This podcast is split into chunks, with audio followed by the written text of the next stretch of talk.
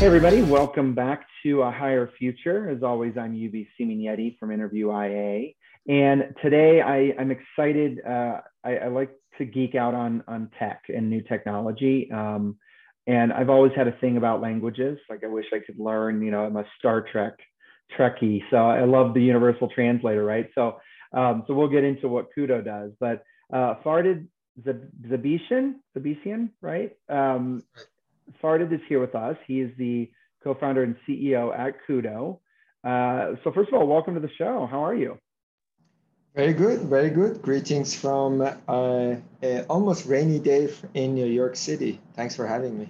Oh, nice. Yeah, no, absolutely. I, I'm excited. We connected. So we're both members of the Forbes Technology Council, which is really cool. Um, and so, you know, this you're kind of the first fellow member in a series that I'd like to do that, you know, really highlights the important work that um, that we're all doing. But first, let's start with KUDO. Uh, tell, tell us a little bit about how you got to KUDO and how you got to today. It took me about twenty years. To get to right. So, um, but the problem that kind of a got me excited about KUDO is a problem that I've been focusing on solving all those twenty years prior to KUDO.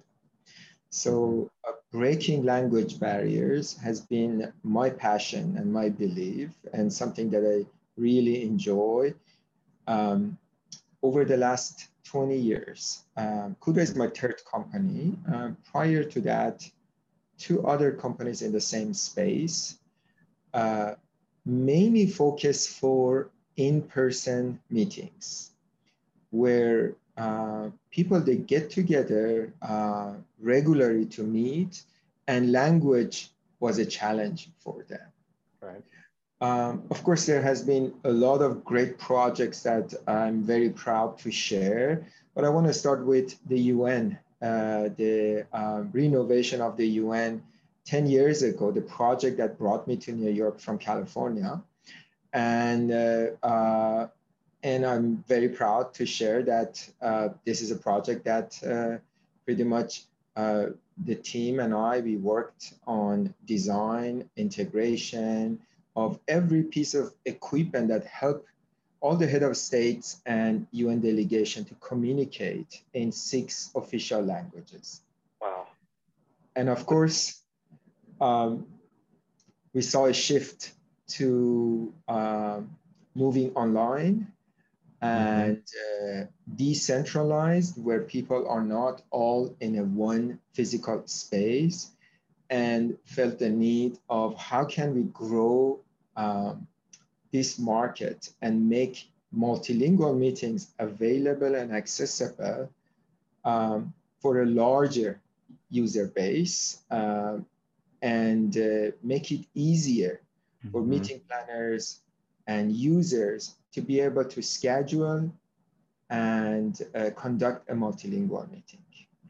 And so that, that concept of being able to scale this came before the pandemic. So you were working on this before that.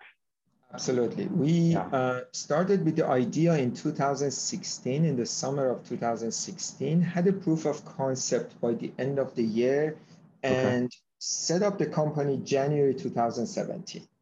Awesome. Then it took us about two years to uh, build our very first version of the product and launch yeah. end of two thousand eighteen. So two thousand nineteen, the year before pandemic, uh, it was our first year having a live product in the market. And and so what, what happened then a year later when you know, the pandemic hits and now everybody's having to work from home, work remote, communicate in this way. What did, what happened? Did you see a shift in your, in, in what was happening with KUDO? Yes. So for any new um, solution, any new technology, you have the early adopters mm-hmm.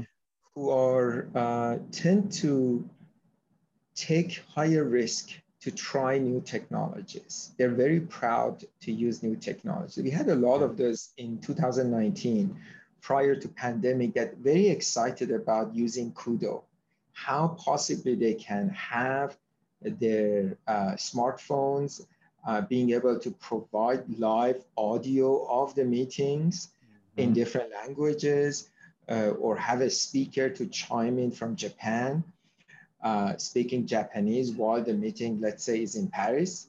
So we have a lot of those uh, early adopters in two thousand nineteen. Uh, twenty twenty, um, when pandemic happened, um, uh, many of those uh, within the medium, I'm not talking about late adopters, I'm talking about people that it takes a bit of a time for them to adopt to a new technology. Right. They kind of forced into using KUDO because they needed to continue to have their business meetings, and mm-hmm. all the borders are closed. Um, and there is no flight, but business uh, needs to go on. So uh, we went from um, three million minute usage per month to almost four million minute usage per day in less oh, than you're weeks. Kidding me. Wow. Wow. That's um, awesome. The pandemic uh, twenty twenty really put us ahead of our schedule, um, yeah. about eighteen months uh, in our business yeah. plan, um, headcount, uh, uh, customer acquisition, uh, tractions in the market, uh, and the team, right? Uh, the team, right. The headcount of our team has grown significantly from team of fourteen people in March of twenty twenty to today about one hundred seventy people. Oh, so, you're kidding. Wow. Yeah. Um, so yes, that's, uh, that has been a, a, a, a hyper growth experience for us, which also brings a lot of challenges as well. Sure.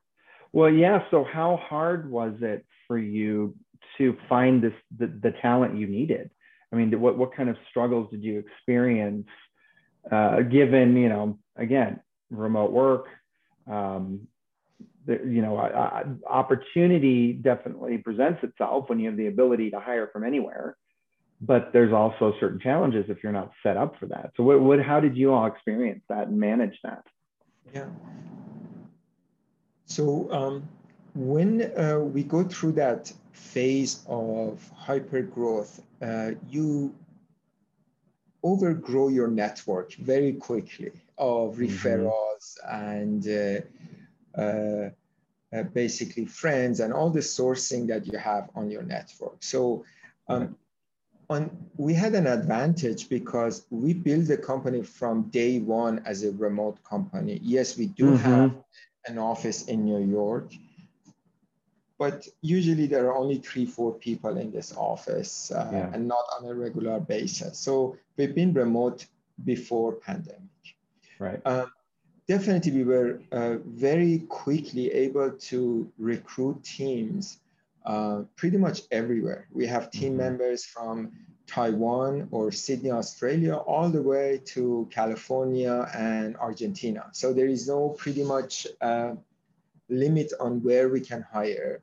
Right. Um, the key is uh, being able to um, create a culture that uh, Uh, is really a fit for remote teams. And right. that depends on really what we do, our mission, and how much this resonates with the candidates, and how mm-hmm. much uh, we rely on regions, pods, time zones, and how much of our meetings are live versus asynchronous, mm-hmm. and so on and so forth. So definitely there is a lot of um, A requirement to build a, a, a operational um, a ability to perform efficiently for a remote culture that, you know, we're learning as as we're growing further.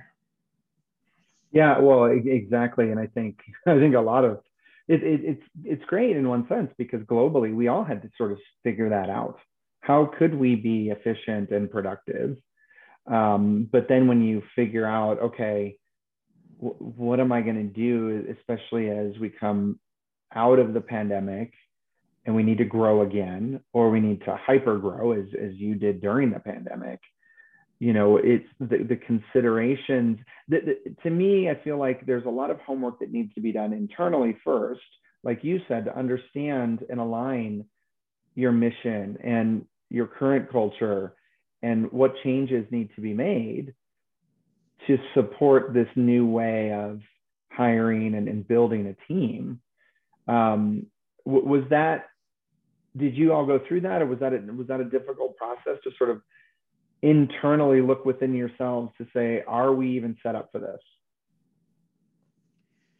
I think we didn't really have the time and a break mm-hmm. to really ask those questions from ourselves, you know. Yeah. We, uh, I recall in April and May, we had uh, grown like three times in like two and a half months. And, yeah. uh, and there was not enough time for onboarding, uh, proper onboarding, right? Mm. So it's just learn as you go, right? And right. Uh, of course, we have uh, built the team and the process uh, uh, in a way that we have more visibility um, since beginning of this year. Mm-hmm. uh, but uh, uh, candidly, um, there was no time for us to really assess everything properly. Right. Uh, uh, we were making mistakes, but we were learning very quickly and, mm-hmm. and trying to uh, document this. So one of the things that um, it's, it's a key, if um, we repeat something twice, we know that we have to write it down. Uh, if mm-hmm. you are saying the same thing in two different uh, persons in a company, Uh, you know, you got to write it down, because the information flow, the know-how, the knowledge flow is really a key for, for, for any organizations that is working remote and also has a, has a growth uh, plan. Uh, being able to uh, document and communicate more in writing rather than live or pre-recorded uh, video. Interesting. Yeah, no, that's a great point. Um, I hadn't thought about that part of it, but and I, and I like that rule. the, if, you know, if it's repeated twice, you better write it down. That's a that's a great one to take away. And I mean, I think it it, it just um, it it also provides a way for you to go back and, and understand if it was successful or not, right? I mean, that that documentation, that repetitiveness, then gives you the ability to scale that across the organization, especially as you grow. Uh, and, and I think that can be valuable for really any process throughout the company. So no, that's super cool. Well, what kind of my one final question, what, what, so what's the future of work in your, from your perspective? What do you see moving forward for any organization? Well, let me close my eyes and... yes, yes. uh, I think um, I think future of work, or the new norm, or hybrid meetings or hybrid work, these are, in my opinion, it's becoming a bit of an overused uh, uh, terminologies these days. Um, when I when you look at um, how we communicate today, um, how we um, access to new market, how we need to access to new talent. Mm-hmm. New partners. Um, there are, or there has been a lot of limitations in the past from mm-hmm. uh, distance, uh, financial transactions, technology to enable communications such as video uh, or audio or telephone or sending pigeons as a messenger, right? Mm-hmm. So we've come a long way to be able to access to new talent, access to new market, and access to new partners. As, um, as entrepreneurs, as uh, business owners, as product managers, as thought leaders, there's only one barrier still, and that's language. Right. Uh, language still remains the last piece of the puzzle to really make us um, uh, basically give us the potential of signing a new partner in China, in Malaysia, in Argentina, hiring somebody independent from language proficiency, not necessarily talented people that we need to hire to do a specific job in the company. They need to understand or speak my language, right? So um, how can we overcome that? How can we create an opportunity for businesses to go to a global market quicker, building a product with a lot more uh, uh, feature set that is relevant for, the, for not just a domestic market, for other markets, so you can get much bigger market share. Um, and that's something that really excites us at KUDO. That's something that we're very passionate by, having a platform that is really designed with a multilingual um, element in mind, and also a, a marketplace that businesses can book um, vetted professional interpreters twenty-four seven to be able to overcome that language barrier. So um, I think future of work, of course, as we know, uh, work from anywhere, um, yeah. and uh, also um, do business uh, with uh, any partners independent from their language, right? So uh, yeah. that's, uh, that's kind of what we see as far as uh, what's ahead of us. And Not, uh, not, uh, not uh, uh, too far away. So we still have. I agree. We have many customers that are using our platform for exactly what uh, I just explained. Oh, that's wonderful. Well, uh, yeah, I'm excited to explore a potential partnership with what the you know what we're both doing, um, because I, I agree. I think you know a lot of bias, a lot of judgment that we have uh, for other people comes from that inability to communicate clearly and effectively. And the number one obstacle to that is language. So you're fighting that fight, which is just wonderful. I'm very excited for you. Uh, thank you for taking the time to, to talk today. It was really a great conversation. Um, yeah, good to see you. Thank you. Thank you, Yubi, for having me. Absolutely. And thank you all for continuing to tune in. Um, this is the first episode in kind of a new series of uh, profiles that we're going to be doing of uh, fellow Forbes Technology members. So check it out on A Higher Future on our website, and we'll talk to you soon. Thanks.